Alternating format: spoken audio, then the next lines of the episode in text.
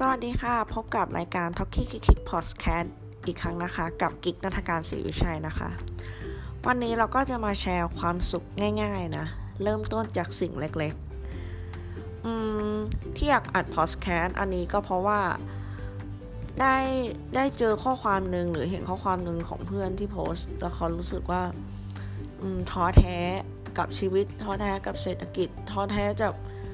ความพังพินาศของระบบ ประเทศเราเนี่ยแหละแต่แต่สิ่งสิ่งนั้นเราไม่แน่ใจว่ามันจะสามารถแก้ไขได้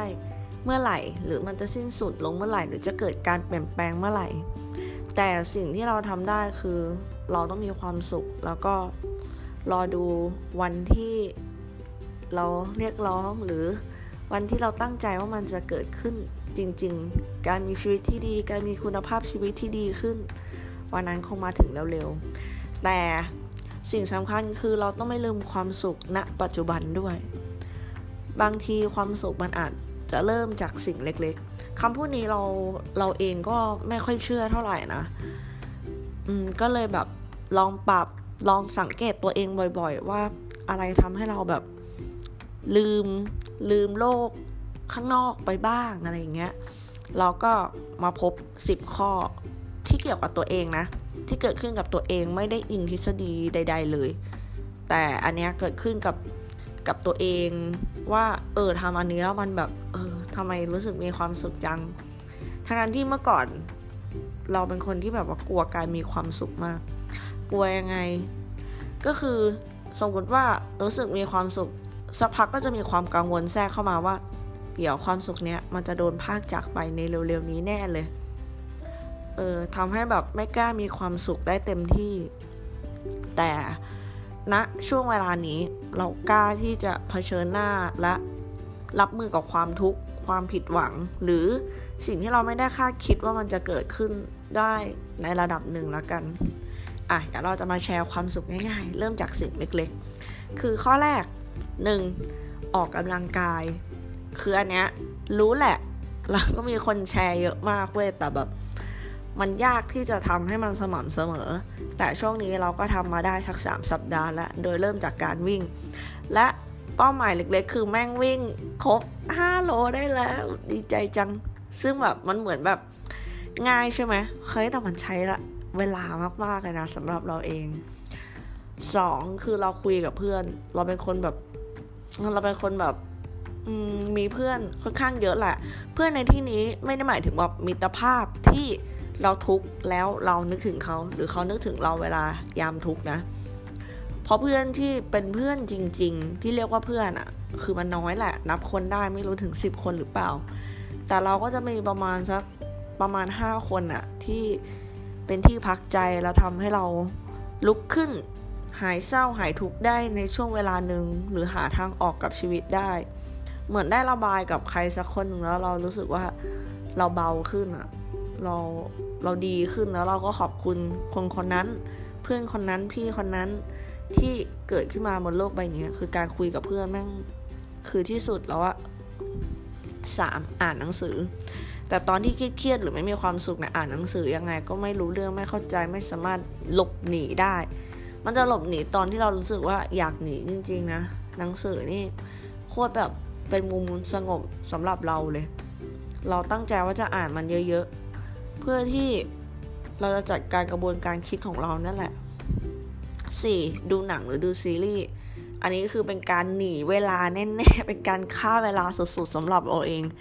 การดูซีรีส์เนี่ย มันเหมือนจะให้อะไรนะ แต่มันแบบความเพลิดเพลินเนี่ยมาอันดับหนึ่ง แล้วก็รู้สึกว่าดีกว่าไปนั่งไถมือถือ แล้วมันไม่ได้เกิดประโยชน์กับอะไร แต่การดูซีรีส์ดูหนังเนี่ย มันสร้างระบบกระบวนการคิดหรือ ภาพต่างๆ มันเชื่อมต่อกัน เราก็ว่ามันน่าจะมีประโยชน์มากกว่า นั่งเล่นโซเชียลมีเดียไปเรื่อยๆ จนหมดวัน 5. อย่างที่บอกว่า เออคุยกับเพื่อนใช่ไหมอันนี้โทรคุยแต่วันที่เราแย่จริงเราก็จะออกไปนั่งคุยกับเพื่อนอะออกแบบไปนั่งเจอหน้าไปไปเห็นแววตาไปเห็นกำลังใจไปเห็นแบบรอยยิ้ม แบบแตะสัมผัสกันอะ่ะ มันก็ทำให้เราดีขึ้นนะเว้ยแค่ชั่วโมงสสองชั่วโมงหรือสามชั่วโมงเนี่ยแค่นั้นจริง ๆทำให้เรื่องราวที่ผ่านมาที่เรารู้สึกว่ามันทรมานอะ่ะ เดี๋ยวมันก็ผ่านไปจริง ๆอะเราโชคดีที่เรามีเพื่อนแบบนั้นอะเป็นเพื่อนที่พยุงเราออกมาจากจากความรู้สึกเลวร้ายหรือความรู้สึกทุกข์ใจได้ได้ดีเลยแหละหกตกหลุมรัก คิดว่าการตกหลุมรักทำให้เรามีความสุข คือไม่ใช่กับแบบ ฟน คนรักหรืออะไรเงี้ย แต่สำหรับเราเองคือศิลปินเว้ยเราอย่างที่บอกไปหรือพูดไปกับใครแล้วหลายคนว่า เราไม่รู้เลยว่าศิลปินอะ่ะมันจะเยียวยาจิตใจเรายังไง เรามาเจอกับตัวเองตอนที่เราติดตามวงแบ็คพิงนะ โอ้โห มันเป็นความสุขจนที่ จนเราไม่รู้จะหาคำพูดยังไงอะเรารู้สึกว่า โอ้โห เวลาเครียดหรือแบบน้อยๆ กับเพื่อนร่วมงานกับเพื่อนหรือกับเหตุการณ์ใด ๆ ก็ตามเนี่ย เราแค่เปิดคลิปดูแบบคลิปน่ารักน่ารักอะไรอย่างเงี้ยเรารู้สึกว่า โอ้โห จิตใจเรารู้สึกว่า เออมันหายอะเรื่องเครียดมันหายไปจริงๆนะอันนี้คือแบบไม่รู้จะอธิบายยังไงอะแต่เราเจอกับตัวเองแล้วเรารู้สึกว่า เออเราจะข้างรักแบบเนี้ย จนกว่า จนกว่าอะไรก็ตาม จนกว่าเราจะไม่มีความสุขอะจนกว่าแบบ ความสุขนั้นมันจะหมดอายุลงหรือความชอบนั้นมันน้อยลงอะไรเงี้ย ถ้าถ้าเขายังคือความสุขของเราเราก็จะเต็มที่กับความสุขนั้น แล้วก็ทุ่มกับอาการข้างรักของเรา อันนี้คือสิ่งที่ทำให้เรามีความสุขมาก ๆ ผ่านเรื่องเลวร้ายมา ได้เป็นอย่างดีในในปีที่แล้วอะ2020เนี่ยเราแบบผ่านมาได้เพราะแบ็คพิงจริงอะบอกเลย 7. ต่อยอดสิ่งที่ตัวเองพอทำได้ อันนี้หมายความว่าต่อยอดสิ่งที่คิดว่าทำได้แล้วสามารถสร้างคุณค่าให้ตัวเอง และสร้างมูลค่าให้ตัวเองได้ด้วยอะไรเงี้ยก็สามารถว่ามีคิดว่าตัวเองทำอะไรได้ แล้วก็ทำออกมาเป็นชิ้นเป็นอันดู แล้วก็ค่อยหาหนทางที่จะให้มันทำเงินแต่สิ่งสำคัญคือเราต้องทำให้มันเป็นชิ้นจับต้องได้ หรือคนอื่นสามารถ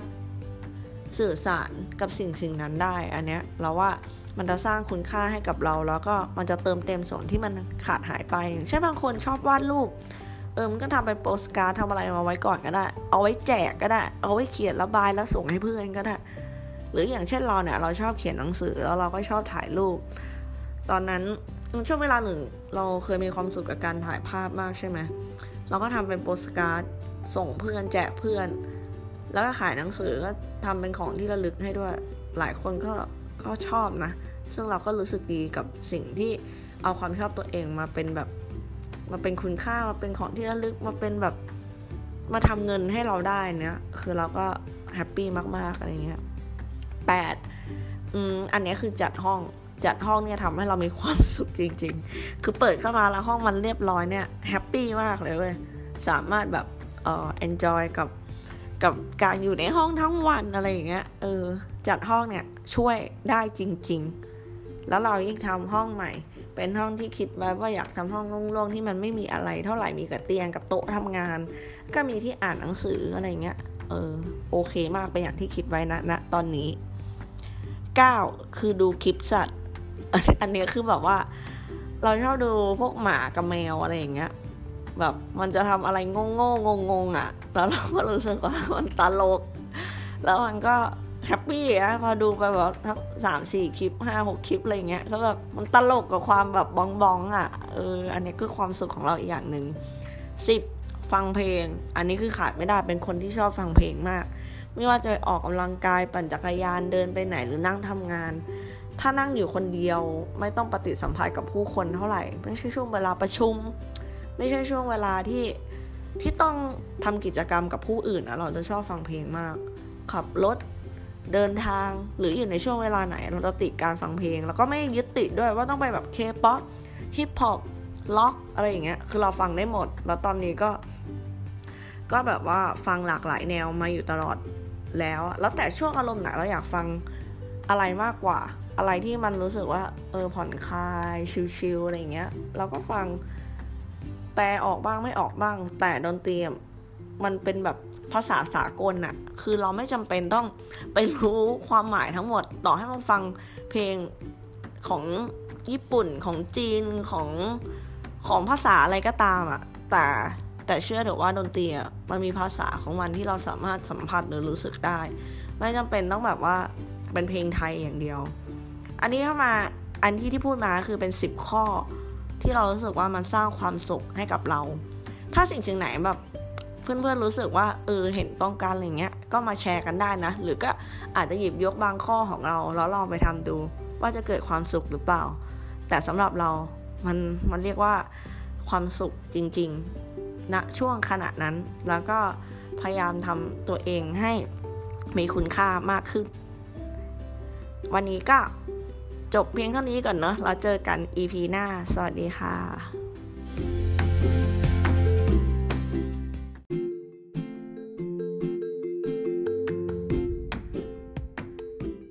สวัสดีค่ะ พบกับ t a l k i e คิกพอดแคสต์กับกิจยธการศรีวิชัยนะคะ วันนี้เราก็จะมารีวิว หนังสือที่เพิ่งอ่านไปเมื่อวันอาทิตย์ที่ 24 มกราคม 64 นะคะ หนังสือที่เป็นประเด็นร้อนแรง ชื่อว่าขุนศึกสดีนาและพญาอินทรีนะคะ เป็นปริญญานิพนธ์ปริญญาเอกของคุณรัฐพลใจจริงนะคะ เล่มนี้คือจะเล่าความรู้สึกหลังอ่านจบคือ โอ้โห มันเกิดคำถามและการเชื่อมโยงข้อมูล ในหลายด้านที่เราแบบได้รับรู้ได้อ่านได้ฟังได้เห็น โอ้โหมันมันเป็นการที่แบบว่า ได้ได้รับรู้ในอีกด้านหนึ่งของการเมืองไทย เล่มนี้ก็เป็นแบบว่าการรีเสิร์ชข้อมูลแหละ เพราะว่าเป็นปริญญานิพนธ์เนาะ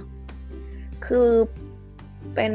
เป็นช่วงเขาเรียกอะไรเป็นช่วงสงครามเย็นละกันหนังสือเล่มนี้นะ ช่วงสงครามเย็นของ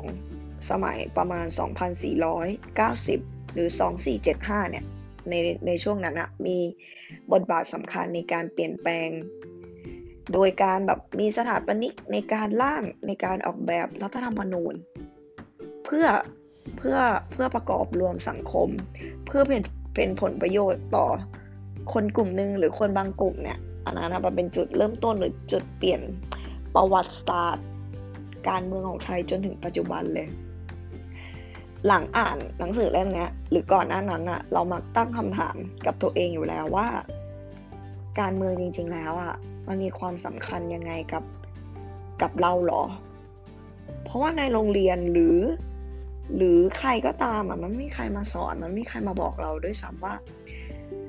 การเมืองอะแม่งสำคัญทุกอย่างกับชีวิตของคุณเลยนะ ทุกอย่างบริบทในการเป็นอยู่การกิน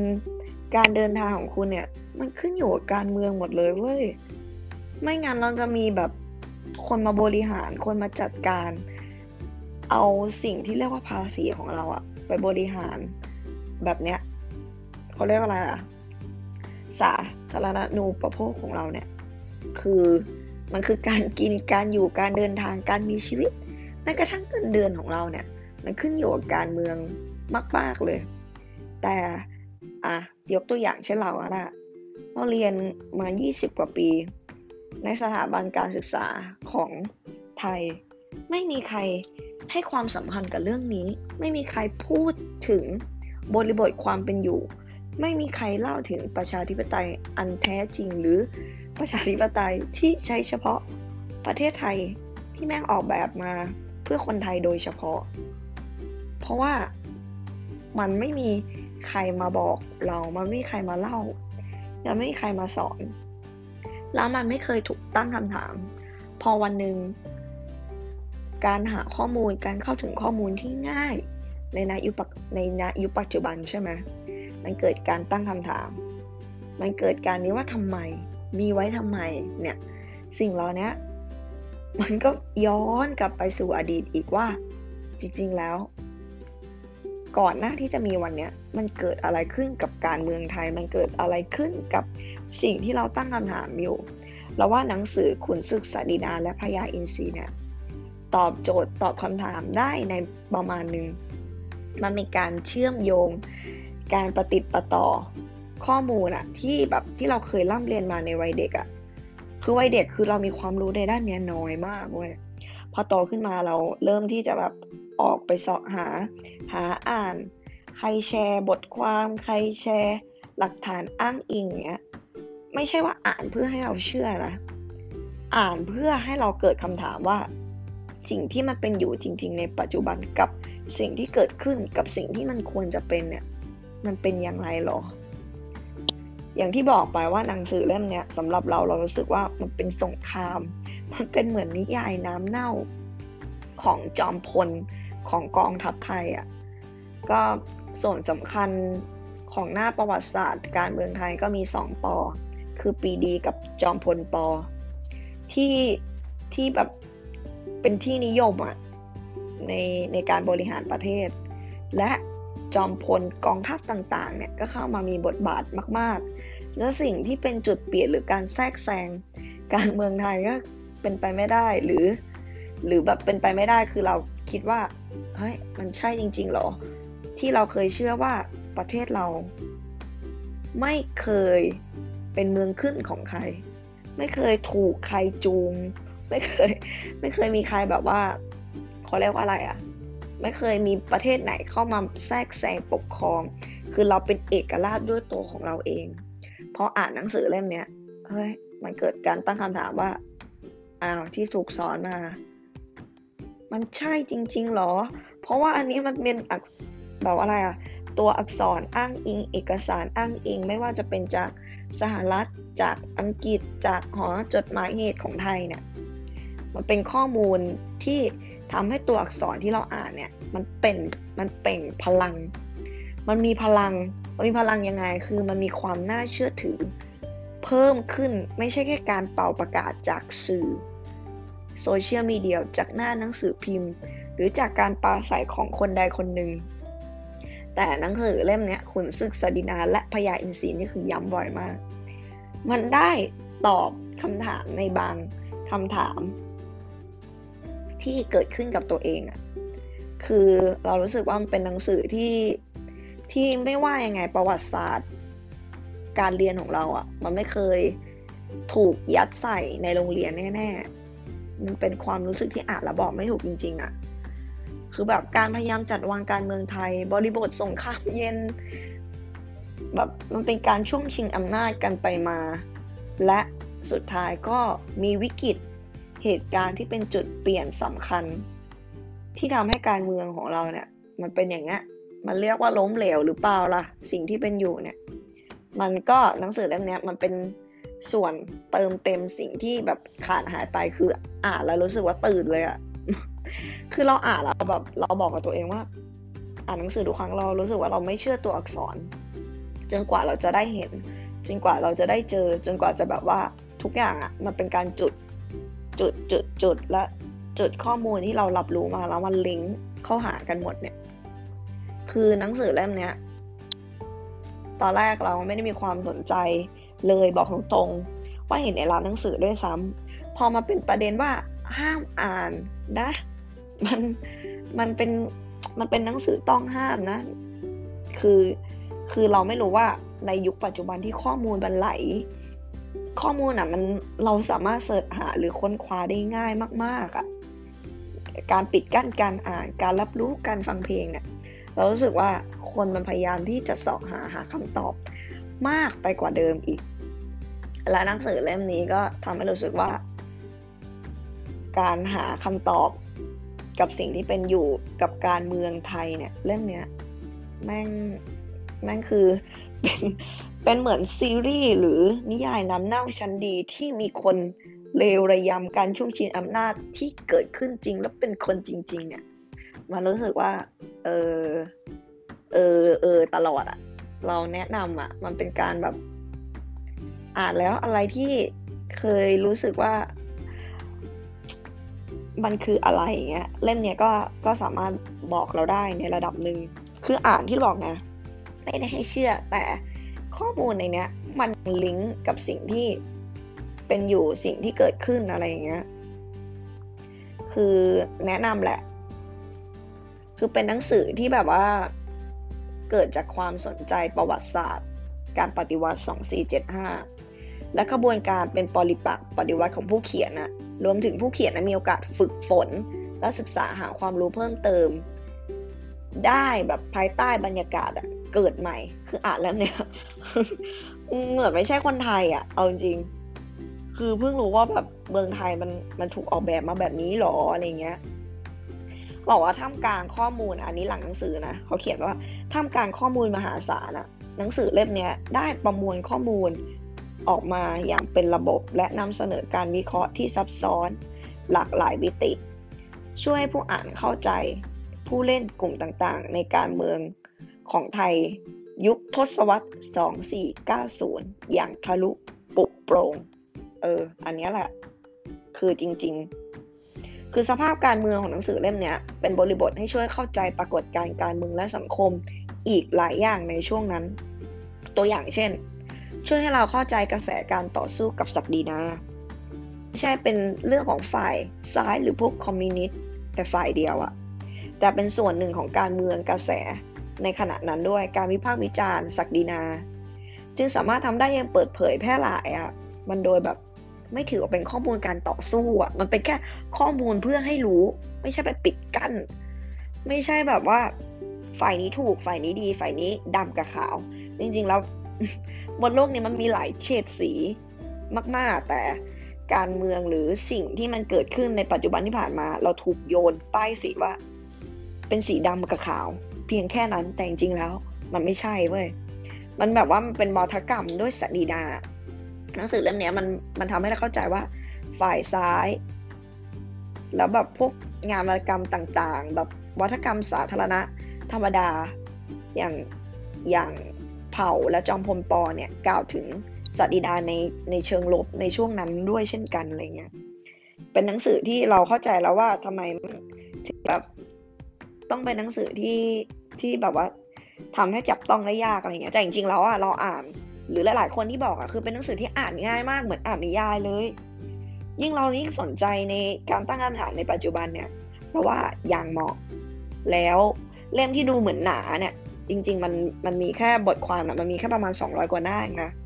แต่ที่มันดูหนาแล้วมันรู้สึกเป็นเนื้อหาล้วนๆเนี่ยจริง ๆ แล้วมันเป็นแหล่งอ้างอิงข้อมูลที่น่าเชื่อถือ ที่บอกแล้วไงยิ่งอ่านมันยิ่งเปล่งพลังบางอย่างในในตัวเราอะไรเงี้ย จริงๆแล้วตัวหนังสือเองอะเนื้อความเองไม่ได้เยอะขนาดนั้นเลย แต่สิ่งที่เยอะก็คือ การอ้างอิงที่คนอาจจะมาโจมตีว่ามันเป็นหนังสือที่กวงเปล่า หรือแบบว่าไม่น่าเชื่อถือปุกปันอะไรเงี้ย มันมีการอ้างอิงตั้งแต่โอ้โหเยอะแยะเป็นหมดอะเป็นหนังสือที่อ่านแล้ว คุณต้องตื่นอะ ไม่ตื่นนะคือ คุณหลับในขณะอ่านอะ ซึ่งมันหลับไม่ลงแน่ๆโคตรมัน แนะนำให้อ่านละกัน วันนี้ก็มาแนะนำเรื่องขุนศึกสัดินาและพญาอินทรีนะ ถ้าใครสนใจหาซื้อได้เล่มละประมาณ 500 บาท ซึ่งแพงแพงมากสำหรับรายงานขั้นต่ำของประเทศไทย แต่มันก็คุ้มค่าแต่การอ่านแน่ ๆ ยังไงก็ไปหาอ่านกันได้นะคะ วันนี้ก็สวัสดีค่ะ